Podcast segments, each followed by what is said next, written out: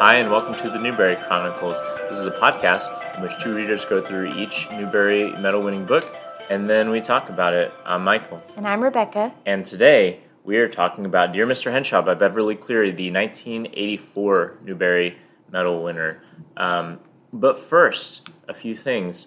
Um, you may remember in a few a few episodes ago, we asked, "Would you like to hear about um, books that we're currently reading that aren't Newbery Medal winners?" And nobody said anything. So we took that as a yes. Yes, we did not hear anyone complain. Uh, and if you start complaining now, it's too late. This is now a feature of the show. Uh, the other thing is, don't forget that you can email us feedback um, at uh, Newbery Chronicles. Is wait, is that it? Yes. Yeah, Newbery Chronicles at gmail.com. Newbery with one R. Don't forget. Um, and uh, the only thing that we won't respond to is if you're complaining about us telling you about the books that we're currently reading. We'll delete those emails straight away. Um, so anyway, before we get to Dear Mr. Henshaw, Dear Rebecca, what are you reading these days? Well, before I talk about that, I did just want to let everybody know that if you were here for Up a Road Slowly, you remember how I started coughing violently in the middle of the episode. And you might also hear that this evening because I have a pretty bad cough. So I apologize in advance, but I'm doing my but best. It's not COVID this time. It's not COVID. Uh, or the test what, said it wasn't. So. What you're saying is that one of the things you've been reading are the directions on the NyQuil box. Yes. But the other good things that I've been reading is um, I just actually finished Quinta Brunson's collection of essays called She Memes Well. Um, if you're not familiar with Quinta, she has done a lot of things. Um, most recently, what people are talking about is she is the creator and producer of Abbott Elementary, in which she is also um, the main character. And she's marvelous. And her, I'd say, I thought that this was going to be a memoir, and it's kind of like that, but it's more, I don't know, um, you read Bossy Pants, right? Yeah. That's Tina Fey's book. It's similar to that. And she also talks about how much she loved that book in this book. So I feel like she kind of patterned it off of that. Like it's just a collection of essays and reflections, but it's really funny and cute. And she and I have a lot of same interests in TV shows and Disney Channel original movies and shows. She loves Even Stevens. So anyway, oh, wow. that was fun. An it was oldie. a fun book. Yeah, it's a fun book. Um, right now, I am probably going to finish tonight Elliot Page's memoir called Page Boy. Um, it is very, very good. Um, he is a fantastic writer, has very beautiful prose and insight, and I wish I wish this is one that I was not listening to. I'm I'm listening to it on Libby for audiobook, but I think this would be a great one to read physically because there's a lot of sentences I would want to go back and read again because they're so good. Um, his story is very sad and moving and challenging, but I think he tells it really well. Um, and I hope he's got a lot of good feedback because he's, you know, like in any memoir, you're using a lot of vulnerability, and his journey is one of a lot of vulnerability. So it's really good. And then I'm also reading um, my first Ann Patchett novel, Bel Canto. So far, it's amazing. I'm not very far into it, but it's very riveting, um, great prose, and yeah, I like it. What are you reading, Michael? Well, I just finished, if we're going to say things that we've already finished, I just finished Octavia Butler's Parable of the Sower. Octavia Butler's, I guess, a fairly famous sci fi writer, although everyone I talk to doesn't know who she is. But in my head, she was famous. Um, well known as like kind of like a Afrofuturist writer, and um, this novel is not Afrofuturist. Um, Parable of Sower is about um, the distant future of 2024, which when she was writing the book in the late 80s, I think that was a bit more of a distant future. But it's a future in which climate change has accelerated to the point that um, society and, and like kind of social structures people would rely on in another age have started breaking down. Um, the um, America has you know become unsafe. People are in poverty because food has become so expensive, and um, so the remaining communities have to kind of like fend for themselves um, rather than rely on a kind of like social fabric that like we might use today in like a city or something like that. Um, so it's a dystopian novel, and uh, it's also um, like this woman's journal. And Octavia Butler's uh, vision for this book it was planned to be a trilogy. She only wrote two of the books, and then she died. Um, oh, that's sad. Yeah, but she took a long time. She died in 2005, and she wrote this book in 1992. Oh. So um, it's kind of like a George R. R. Martin situation, I think, where she didn't like rush to finish it. Mm. Um, but uh, what was I going to say? Oh, her goal was that a she wanted to take the social issue she thought she saw as like pertinent to the early 90s or late 80s and then kind of extrapolate what will they mean what will they be like in the future and write that from the perspective of not putting any other obviously sci-fi elements in it. So there's no new technology. There's no aliens or any of the things you might expect in sci-fi. It's just she's imagining what will the future be like in like 30 years from now. Um, the other thing that she uh, was interested in is um, she the the framework of the book is like at the beginning of each chapter. This is like a journal of this woman, or really like a teenager, and at the beginning of each chapter, there's little quotes from something called Earthseed. And so the other thing that the that Octavia Butler was trying to do is in this trilogy show how like the beginnings of a religion. Um, the girl who is the protagonist, her father is like a Baptist minister, um, but she is kind of like developing her own ideas about God that are like a little bit divergent from that. And so by the end of the book, you kind of start seeing her start to spread some of these ideas that she's been kind of incubating in her mind. Um, and so Octavia Butler is trying to think about like what would a person who becomes a religious figure hundreds of years down the line, as people were reflecting over it, what would she be like? Um, I read this because I was I thought I might assign it in my AP literature class that I'm supposed to teach here in the fall. Um, and I don't know that it'll work for an AP Lit class. The prose is a little bit like, um, well, it, it's it's like journals, so it's not like super. It's not meant to be super like you know ornate and there there are issues and themes, but it's probably issues and themes that aren't like super conducive to like classroom discussion of like chapter by chapter, like you might do in an AP class. I might assign it for like optional outside of class reading or something like that. Yeah. But um, I was a little disappointed about that. That I don't think I, I'm going to teach it in class. Um, I spent a long time on that. So the other two or the other books I'm reading, I'll really quickly go through. Um, I am reading a new ish 2021 translation of the Gospel of Luke, um, which is in this larger book called the Gospels, um, which is kind of this project by Sarah Ruden, who's someone I don't know.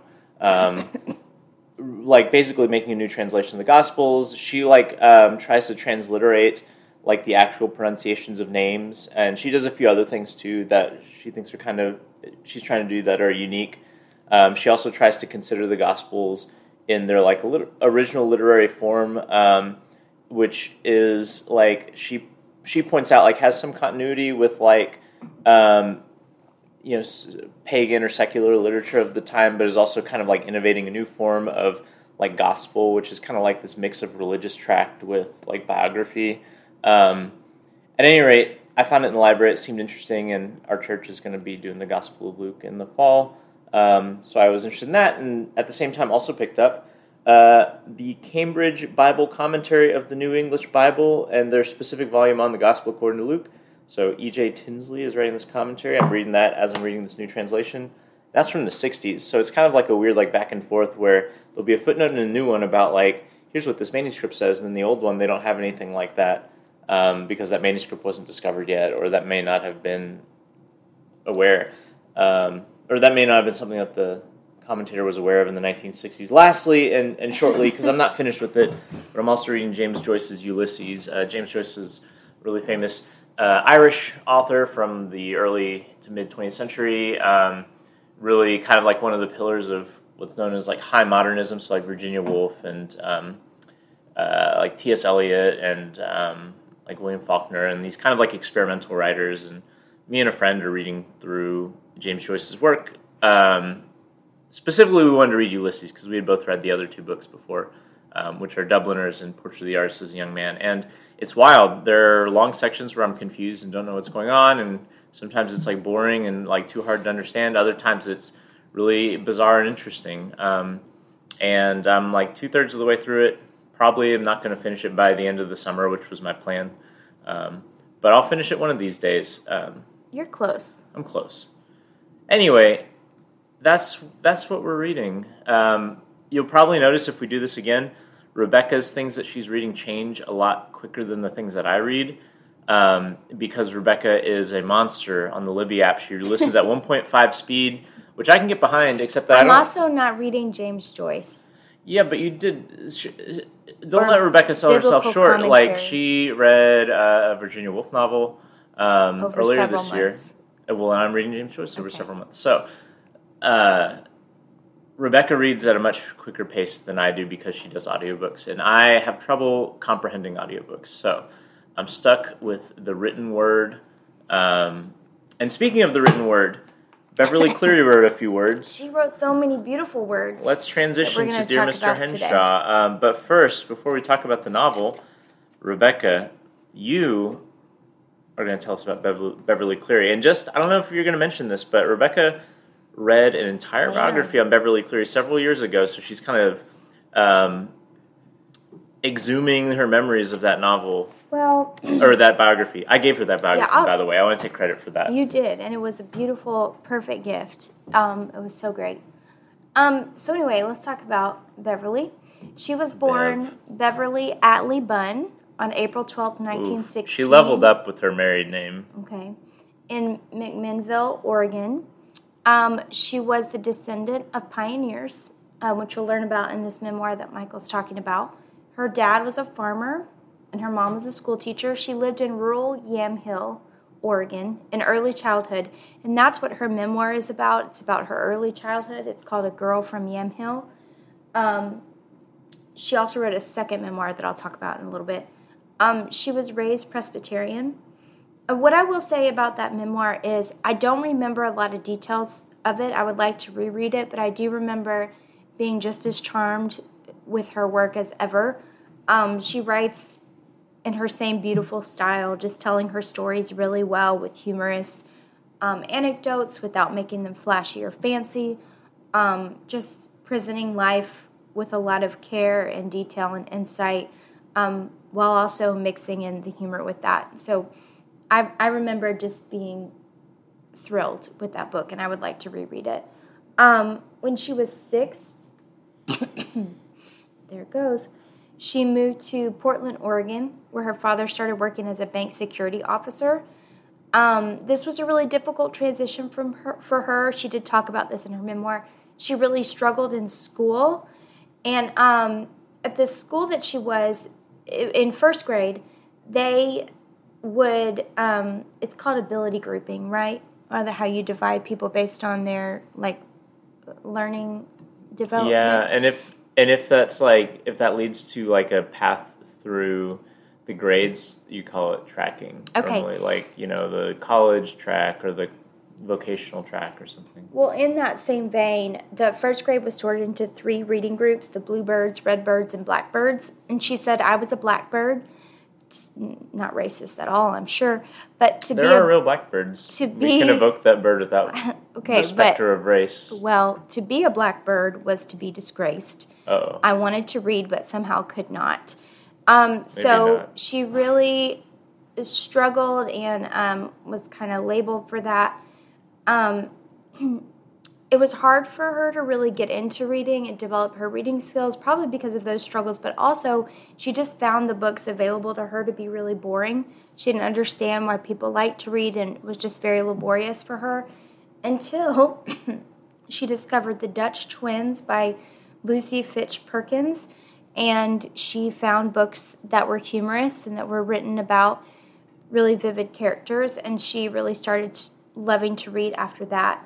Um, and when she was in the sixth grade, her she had a teacher that recognized her abilities in writing and really praised her for that, and that kind of really inspired her.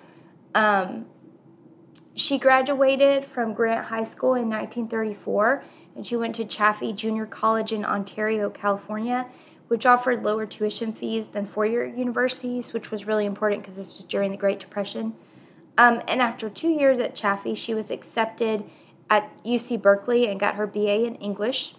She met her husband, Clarence Cleary. Clarence Cleary. dance. Oh my gosh. That And sounds like a Beverly? Cleary character. Sorry, I can't laugh, guys. Um, just a little bit about them. Her parents really disapproved of her relationship with Clarence because he was Catholic. They were Presbyterian. Oh god. So they eloped in 1940. That's that UC Berkeley rebellion coming through. Right. But she graduated in 1939 from the School of Librarianship at the University of Washington with her second bachelor's degree in library science. She was a children's librarian at Yakima, Washington, and she worked there for one year. And then she got a job as a librarian at a U.S. Army hospital. Um, she also worked at a bookshop after she became a full time writer to children. So after World War II, she and her husband settled in Carmel by the Sea, California. This is Carmel by the Sea, California. And this is actually where she died. Um, in 1955, she gave birth to two twins, well, duh, two twins, Malcolm and Marianne. And then she died in 2021 at the age of 104. So before I talk about all of her um, accolades, and she had a ton, um, and a little bit more about her career, I just wanted to let people know that another one of our beloved Newbery artists, um, that's very near and dear to my heart, Kate DiCamillo, wrote a beautiful tribute to Beverly Cleary when she died. And if anyone is interested, I will send that to you because it just warmed my heart dearly. Um, okay, so when she was a librarian, she found um, it really difficult to find enough books with characters that the kids could identify with, that she was trying to help find good books. So she just started writing her own. Isn't that Be the, the most charming, beautiful thing? It is so sweet. So she just started writing her own about characters that young readers could relate to. Um, and there's a quote I want to read to you. She said, I believe in that missionary spirit among children's librarians. Kids deserve books of literary quality, and librarians are so important in encouraging them to read and selecting books that are appropriate. And I just think that is fewer truer statements have been said. Um, so her first book was Henry Huggins in 1950, and that was the first of a series that also featured the beloved characters Ramona Quimby and her sister Beezus and his dog Rib Rib Ribsy. Ribsy. Ribsy. Right. I, I knew it wasn't Ribsby, but I couldn't get it right. Ribsby. Um, and she also wrote a series about Ramona and Beezus um, and their family. She took inspiration for Henry Huggins from the times that she composed stories for children during Saturday afternoon story hours in Yakima. Her one year as a children's librarian kind of set her whole trajectory of Wait, so she life. composed the stories for Story Hour? Isn't What that a- great? What a chance. I know. Um, so anyway, her books are mostly about middle class families. I should specify middle class white families. Um, that's not specified in Wikipedia, but just from reading her work, I know that's what they're about. Just living their ordinary lives. Um, the majority of her books are set in Grant Park in Portland, and there are apparently many statues and tributes to both Cleary and her characters there today. There's a real Klickitat Street, which is where There a bunch of the characters live. In the Yeah, and she lived a few streets over from Klickitat Street growing up, and I think she she just really liked the name of that street, and she said something really cute about that, but I can't remember what it was. Anyway, there's a lot to say about this woman. She wrote a second memoir in 1995, which I have not read, called My Own Two Feet, that chronicles her years in college until the time of writing her first book. And in a 2011 interview at the age of 95, she said, I've had an exceptionally happy career. And 91 million copies of her books have been sold worldwide, making her one of America's most successful authors. So, some things that critics really praise and recognize her for are her attention to the daily minutiae of childhood, as well as her use of humor, which I can definitely say that's what me and Michael love about her books. And others have said that her books have lasted because she understands her audience. Um, people said she was decades ahead of her time in terms of the topic she wrote about, her honesty, her accuracy, and her ability to portray real life children. So, the awards that she's won. Um, she won the Laura Ingalls Wilder Award in 1975. She was nominated for the Hans Christian Andersen Award in 1984.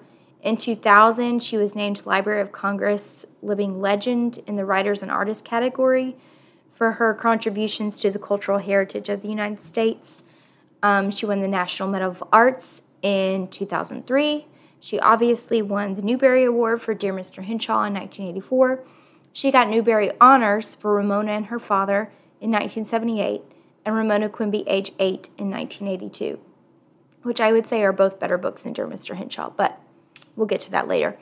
Um, she won the 1981 National Book Award for children's fiction, specifically for paperback. I don't know why they have to specify that. Yeah. But anyway, for Ramona and her mother, she won a William Allen White Children's Book Award for a book she wrote in 1973 called Socks. Oh, I remember seeing that on the library shelves. Oh, really? Well, we should read it. It's an Up a Road Slowly situation where why would I want to read a book about socks? I think I socks is a cat name or something. Oh, probably. Right. Um, she won the Catholic Library Association's Regina Medal in 1980 and the Children's Book Council's Every Child Award in 1985. So, the last thing I'll say about her is a lot of places in Portland and other areas where she has lived have been named after her. Um, her elementary school's name that she the, the elementary school where she attended was changed from Fernwood Grammar School in 2008 to Beverly Cleary School, for example. So I just think those things kind of really speak to her lasting legacy. And that's all I have to say about her, which is a really long author bio. But you should also True. read her memoirs. At least They're the great. first one. Well- we can't vouch for the second one. But I will read it and report back. Maybe it's on the Loopy app. Maybe. Maybe. anyway, go ahead. All right, well, it's now my turn to talk about the plot of this book, which is going to be fairly easy because this book is short, um, like Summer of the Swans. Um, so, Dear Mr. Henshaw is unlike a lot of Beverly Cleary books in which it doesn't really connect to any of the characters. A lot of her books are about the same characters, or even when they're not about those characters, you will hear references to locations and stuff like that, so you know it's like in the same universe. And unless I missed something, this doesn't seem to be at all connected with Klickitat Street or Portland or or anything really um, that she's written about. Um, it is a book about this um, kid named Lee Botts, and it's called Dear Mr. Henshaw because there's this guy whose name is Mr. Henshaw, and I am forgetting his first name. Um, I'm not sure if he is given a first name, but he's written this book, this novel called Boyd. Boyd. Boyd first Henshaw. That's a great name. Um, he's written this book called Ways to Amuse a Dog, which is a novel, um, and Lee Botts really likes it. And he's decided Mr. Henshaw is his favorite author. And so at the, the book begins with um, he's given um, the book by his teacher, um, I think, and then he decides to write Mr. Henshaw about how much he likes it. Uh, and so he writes it, and we never see what Mr. Henshaw's correspondence are back. All we see, the entire text of the book, is just Lee's um, Lee's uh, letters to him, and eventually he recognize uh, Mr. Henshaw apparently suggests like, why don't you start writing this down in a journal instead of writing to me, which is uh, and so we eventually switch to his journal where he's still writing to Mr. Henshaw, but just pretend Mr. Henshaw, um, and then he'll occasionally write to Mr. Henshaw for real throughout the book as well. But then probably the majority of the book is his journal, so it's like an epistolary novel. Um, but we never see the responses. Um, and I just looked it up because I have forgotten as well, but this book is set in Bakersfield, California. okay, so I guess it's potentially in the same universe as Ramona and all them, just uh, not in the same state.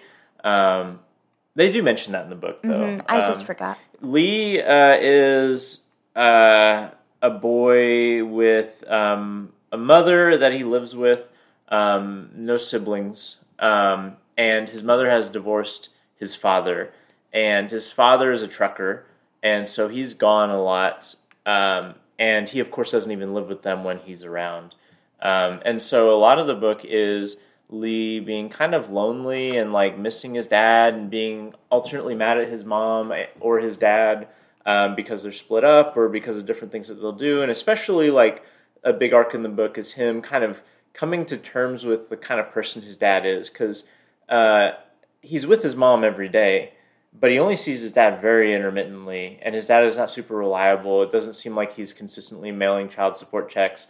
Uh, it doesn't seem like he well, it, he definitely is not always keeping his promises to Lee. He says he'll do this or won't do that, and then you know he'll kind of not come through with those things. Um, but at least at the beginning of the book, Lee is very um, he looks up to his dad a lot and misses his dad, understandably, and is kind of mad at his mom. And then like there's kind of an arc in the book of kind of starting to understand like why his parents divorced.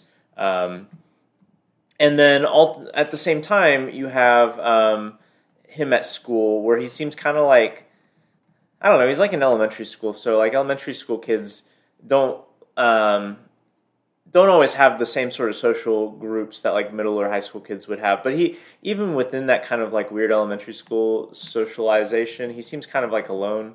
Mm-hmm. Um, he uh, is picked on a little bit. People keep stealing stuff out of his lunch, and so there's like a little arc in the book where he makes he decides he's gonna like make an alarm on his lunchbox so that um, people can't steal stuff out of his lunchbox anymore, and uh, he eventually, you know, connects with some friends and uh, through that and gets some credibility in the class because they admire his lunchbox alarm.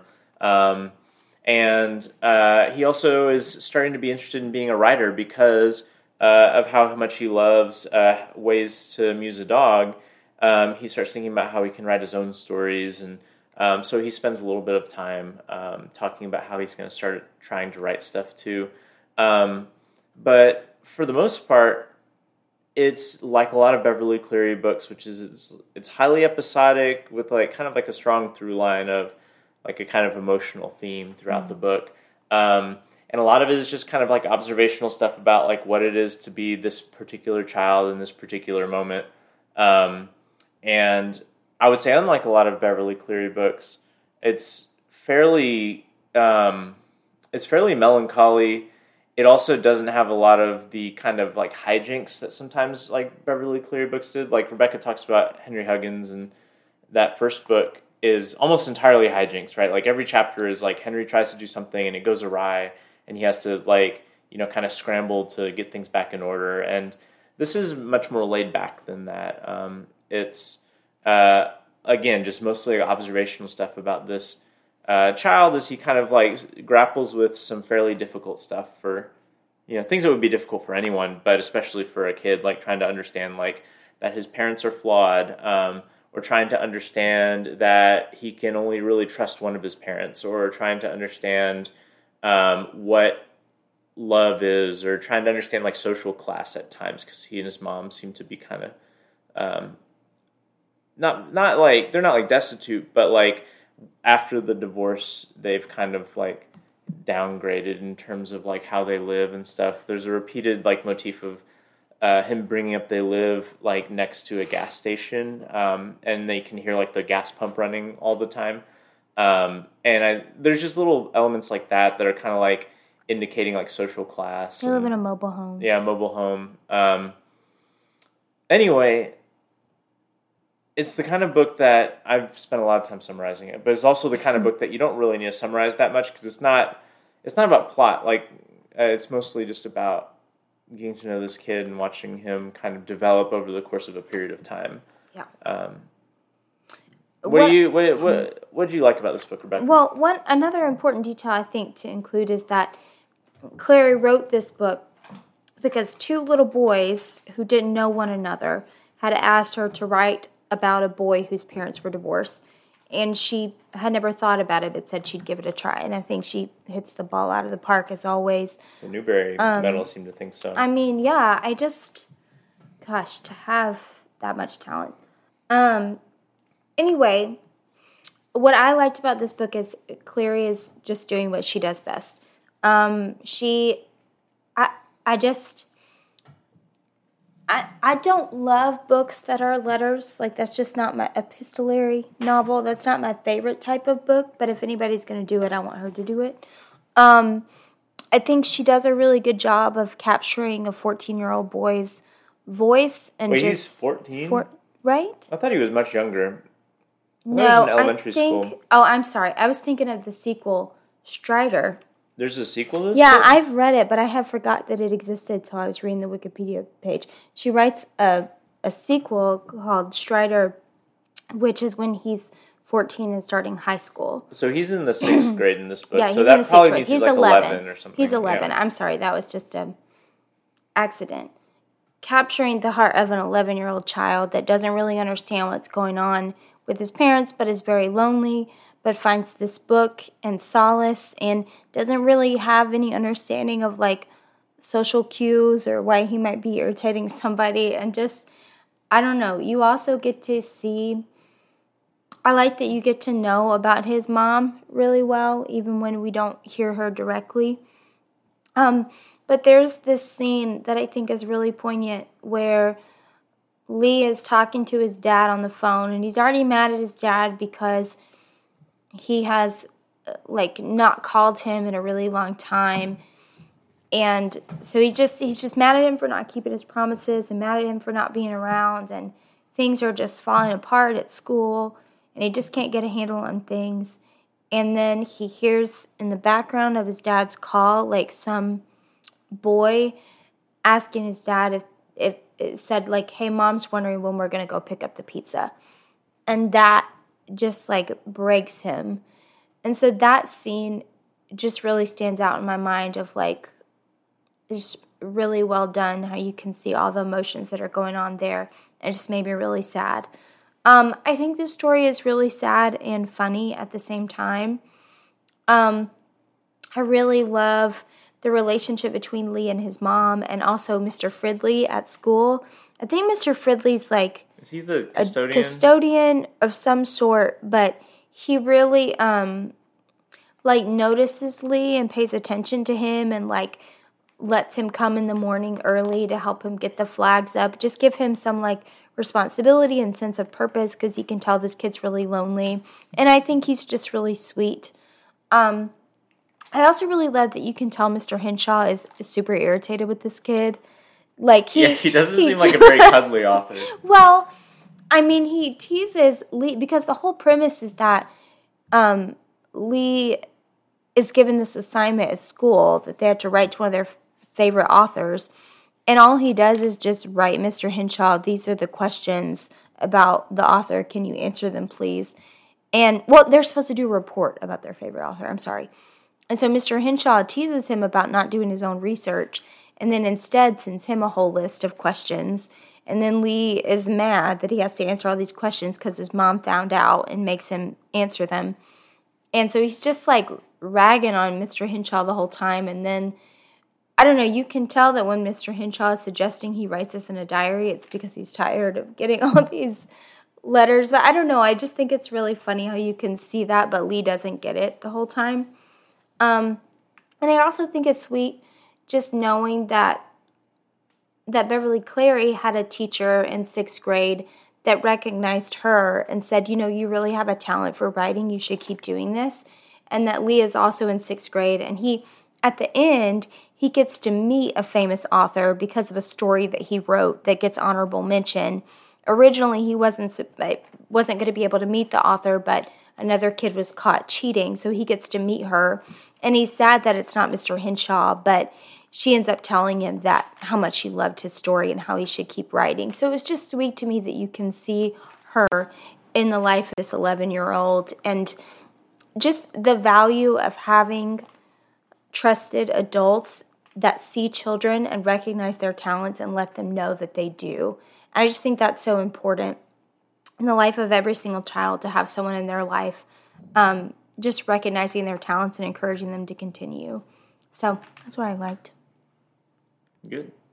Um, I liked a lot of those same things. I was um, one of the things that I actually really like about this book, and it's gonna sound negative at first, but it's kind of boring at first. Um, yes. Be, but this book does a really great job of like slowly piling up complexities, and it's not like complexities like a lot of novels would have, where it's like plot twists or anything like that. Obviously, like since we've already summarized it, but just like the book introduces a very straightforward premise. Like I'm writing this author, and oh, my parents are divorced, and I'm I don't know how I feel about that.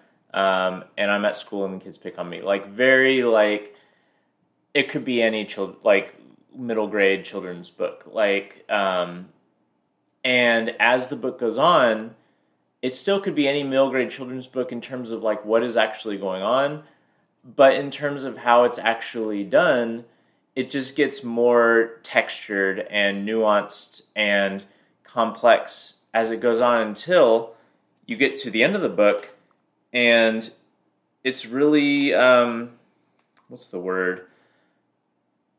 It's like really sophisticated in terms of like what's actually happening in the scenes and it's not like sophisticated in a way that's transcended the the kind of like um, genre or age group that it's written at but it's able because it's like slowly layered on all these things as the book goes on it's able to deal with some really complex and like um you know very subtly done but very um you know complexly done scenes in ways that are a like really accessible given the trajectory of the book but b like kind of incredible based on like this based on how the book starts like the last scene of the book is him recounting how the only time we see if i remember right the only time that he actually sees his dad within the course of this book everything else is like phone calls and stuff mm-hmm. or postcards and his dad comes back to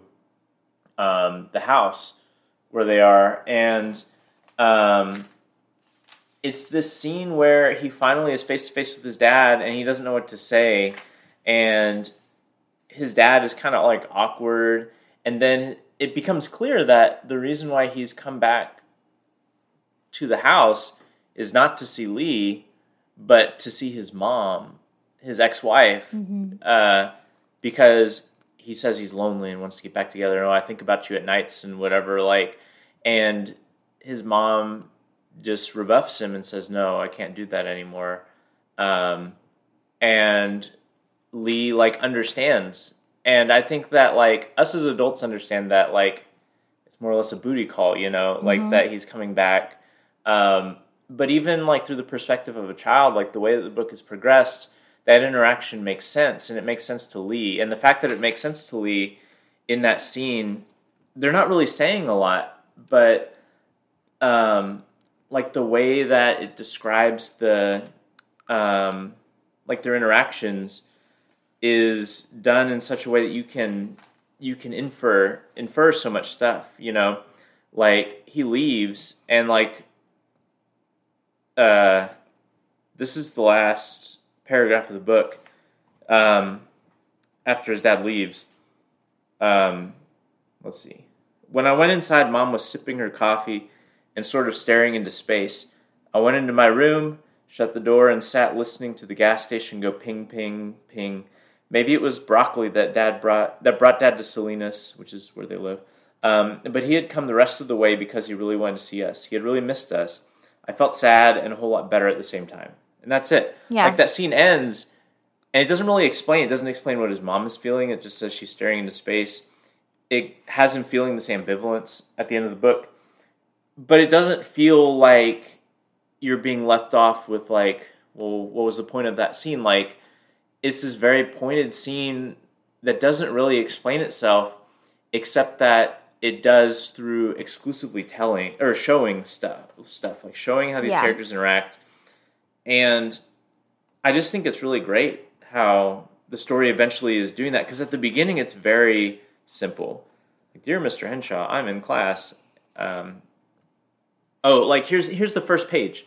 Dear Mr. Henshaw, my teacher read your book about the dog to our class. It was funny. We licked it, which is a misspelling of liked it.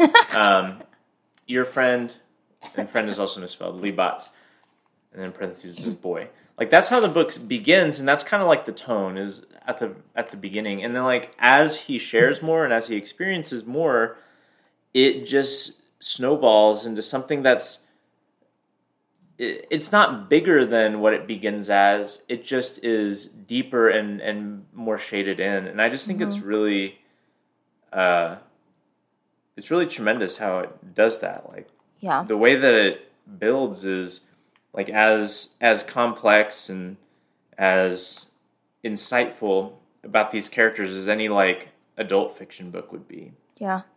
Um, I also really like that it centers around his love and appreciation for a funny book that begins this whole journey.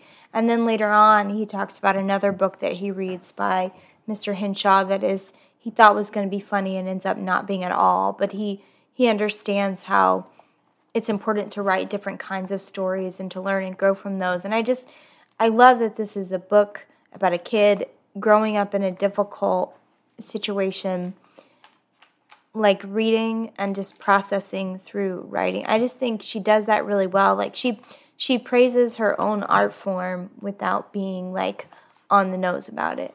Right. And I think that she's also, again, within the constraints of a very identifiable, like, age group and type of novel, like, she's able to make things, like, surprising without, without being, like, without violating the kind of rules of, like, what these sorts of books are supposed to be like. So, like, for example, the, um, the little plot about kids are stealing stuff from his lunch, like, that builds to, Man, I was ki- mad for him. Yeah, like I mean, his daily, like his lunch, like like the cookie out of his lunch gets stolen. Well, sort and his mom works for a catering company, so he has really special treats in his lunch right, that keep getting stolen. and like that's you know, but he he learns he teaches himself how to make a little like electronic alarm, and With the help of the guy in the auto like the um, hardware store. Yeah. Remember that? yeah, um, and you know. The kind of the thing that you expect this to be building to is like, oh, he's gonna find out who it is, and he's gonna like, um, you know, have a big moment where he gets to stand up for himself to this guy who's been like bullying him, and we don't know, you know, he doesn't know who it is, and we in the book don't know because we're all in Lee's perspective. Um, but what it really builds to is this moment where uh, all the kids are really intrigued by Lee's lunch alarm, and they want to they want him to build ones for himself, and he connects with the kid because he goes over to this other kid's house, and they try to build an alarm for his door because this kid's sister is always getting into his room and all that, and then. Um, the school gets really irritated that all these kids have lunch alarms because they're all kind of like annoying because they're really loud. And they just said like nobody sh- don't do lunch lunchbox alarms anymore. And that's how it ends. And lee is like well i never catch caught the person but it would have been kind of awkward to have to spend the rest of the year in class with this kid that had been stealing all my lunch and so like it builds to a satisfying conclusion in the sense of he gets something out of it you know Mm-hmm. he gets a new friend um, he gets kind of like again like i said credibility in his And class whoever was doing that was probably scared and didn't do it again. So right it's like but it also doesn't it's but it's surprising you know Yeah. it, it has this um you know element of like um like moment of maturity where he realizes like it actually is better that i don't know who did it right. it's you know which you know is is really kind of uh it's a very again like sophisticated way to do it without like being something that's like you know really because a lot of times you know when you're trying to subvert expectations you can also kind of subvert the kind of like pleasure that comes from like traditional story structures and stuff and um, that that's not what's happening she's just finding ways to make the story surprising in little small ways um, while still kind of feeling like you're being paid off yeah. um, did you not like anything about this book I did. The only thing that I didn't like is everything you were saying about the last scene is true in its goodness. I think that conversation the dad has with the mom in front of Lee is both very awkward and very unrealistic. I feel like so basically they're sitting in the living room and they're drinking coffee and Lee's in there the whole time and the dad's like, "So are you going to come back to me?" Like, talking to the mom. I I would have much preferred and I think it would have made a lot more sense if Lee had been in another room and had overheard this conversation or like had that scene where you overhear the conversation at the car before the person leaves. It just made me feel awkward to think about this kid just sitting in the room while the dad is like overtly asking the mom, like, you get back together with me. I don't know. That's the only complaint that I had though, which is very minor. I think the scene is done well. I just feel like it would have been better if he had just like observed that conversation from like not been in it. I think for me that works Yeah. as realistic to me because again throughout the book lee is kind of realizing how little like how careless his dad is Yeah. and like realizing that maybe his dad you know cares about lee on some level but not enough to actually follow through on the things that he says and like i don't know there's i already i already mentioned this but like i think one of the things that's kind of powerful about that scene is the way that it becomes apparent that Yeah. what the dad cares about is the mom, not Lee. Right. But I'm saying know. yeah. And I, think that like the fact that he has that conversation, he initiates that conversation in front of Lee with his mom. Like he's not even thinking about Lee being there. Like it's just like another like uh, affirmation that like this dad, you know, doesn't really know how to be a dad to the mm-hmm. point that like he acts as if he's not a dad a lot of Yeah. times. And I, I don't know. I understand what you mean, but I also think that it worked for me because of what it showed about the dad that he would have that conversation just right there. right. You know, and it appears that he's not even at the house very long. Like he, no, they he comes, even eat dinner with them. He doesn't. He- they don't even finish their coffee. he comes. He's like, "Will you, will you come back to me?" And she's like, "No." And he's like, "Okay," and he leaves. Like that's all. He doesn't he spend time the with dog. He doesn't though because Lee at the end says, Oh, "Oh, that's you right. should keep the dog." That's right. That's right. He's had a dog this whole time. Um, the dad has, um, and he loses him for a minute, and that's Lee's been really mad at him for that, and he comes back. Um, but I don't know. There's something really stark and about that how the dad really came just for one reason, and when he found out Yeah. that reason wasn't going to happen, he left. It, he didn't stay and spend extra time with Lee. Right. Um, and Lee is at peace with that at the end of the book. You know, he Ah, it he finds makes me so sad. you know he finds he finds a sort of um he's he's not happy about it, Right. but he finds a way to like have contentment with the kind of man his father is. yeah. Um, and I don't know. I think that that last scene really works well because of that. Yeah. What did you? Was there anything you didn't like? Um. Okay, the one thing I, it's not like I strongly dislike it. Well, one I already said that I think the beginning of the book is a little boring, Mhm. and I like that the arc makes it more complex. But I, I still don't think the beginning of the book is super engaging. Um, Yeah. The other thing is the janitor who's at the school. Like he's kind of a type, you know, like the kind of like kindly old man who takes interest in this lonely kid or whatever and is always just like dispensing advice like unlike a lot of characters in the book he never becomes anything more than just like a stock character and that would be fine if he was in like one or two scenes but he's like a fairly major part of the book I think he's and- sweet. he is sweet. I mean, this is the, the stock character is like a sweet old man who's a little bit rough around the edges, but he's got a heart of gold, and he takes a shine to this young kid who's you know lonely, like, and dispenses wisdom and helps him, but also like is you know serious about like life struggles and like you know it's not that he's like bad, but the those were the moments where I felt like I was verging into like oh, I've seen this movie, and this is a movie, and he felt like a character from a book that was much less thoughtful Mhm. than Good or um, Dear Mr. Henshaw. Um, I don't know. I didn't really like his character. I didn't dislike him, but he just doesn't. He didn't have the the nuance or the, um, you know, resonance of a lot of the rest of the book. Yeah. I didn't think.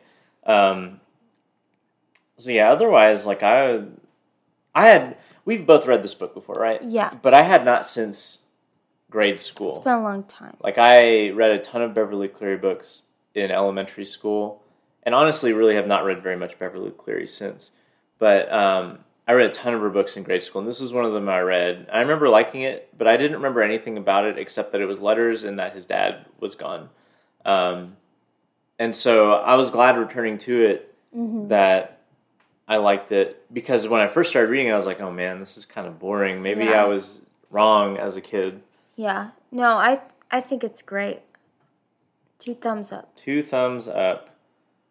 So is that four thumbs up? Two thumbs from both of us. Yeah, I guess so. All right. Um, well, do you have any other thoughts on Mr. Henshaw? No, you should read it, and you should read um, really everything that she's written. So Michael doesn't like her books that she wrote for teeny boppers, but I think they're fun. So, I when you when you say I don't like them, what you mean is I've never read them and they don't Okay. seem appealing to me. I don't but- think you would like it. I loved Jean and Johnny, but I don't know that you would like it.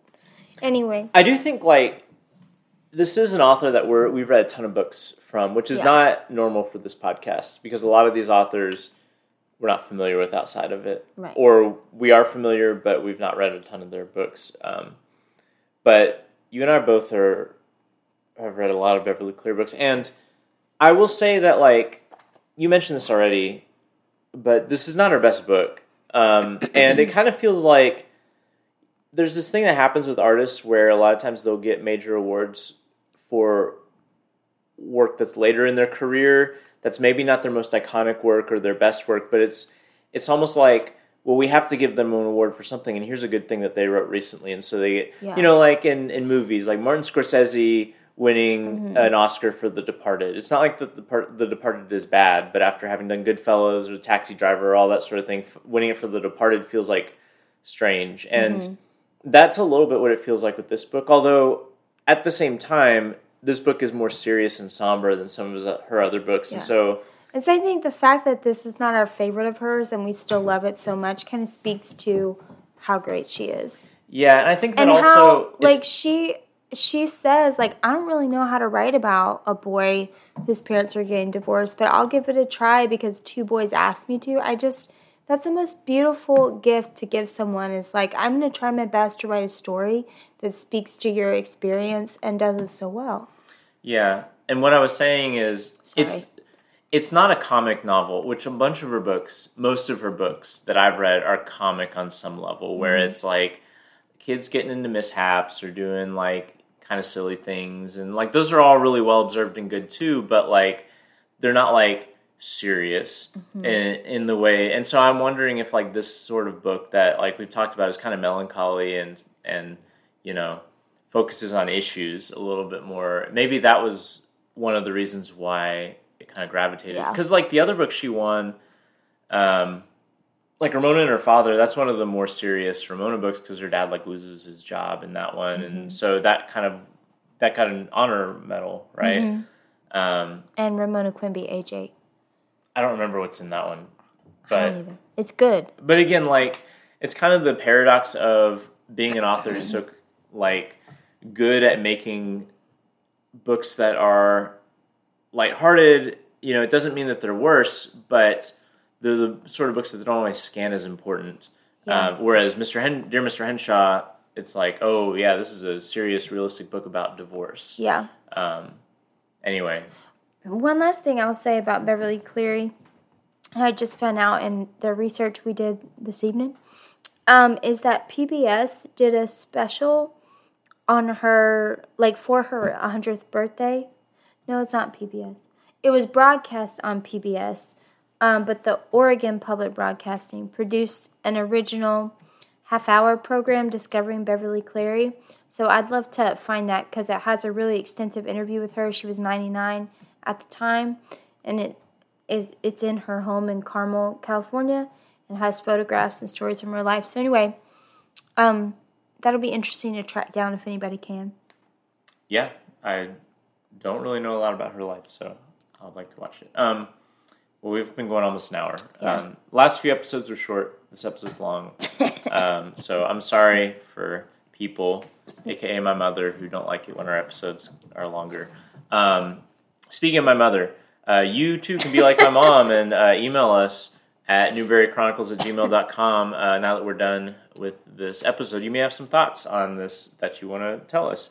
Uh, maybe you too are reading um, Elliot Page's biography or um, are looking at uh, biblical commentaries. uh, maybe you hate uh, the way that we've done this. If so, let us know. Um, also, you may have noticed uh, last time we teased it and we put it into the mixing of the final episode, but we have theme music now, um, done by our friend Jake Ward. Um, so be sure to um, check out Jake Ward's Bandcamp page, where he just has like one album, but the guy makes music and does music um, besides just that one album. I don't know where you can find that. I'll have to ask him. But um, yeah. And then uh, our next book. yes. So, uh, Dear Mr. Henshaw, 1984, um, we were moving into the 90s again.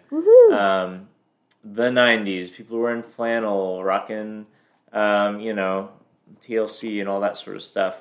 Um, we are going to be reading a book that probably doesn't have TLC in it because it's from 1992. Um, Shiloh, um, that's the next book that we're going to be reading, 1992 Medal. Um, and uh, yeah, I've not read it. Have you? nope. Seen the movie 10 billion and five times, but I've not seen the movie either. So, um, looking forward to that. Anyway, um, that's what's next time. Anything else? thanks for listening. All right. Goodbye.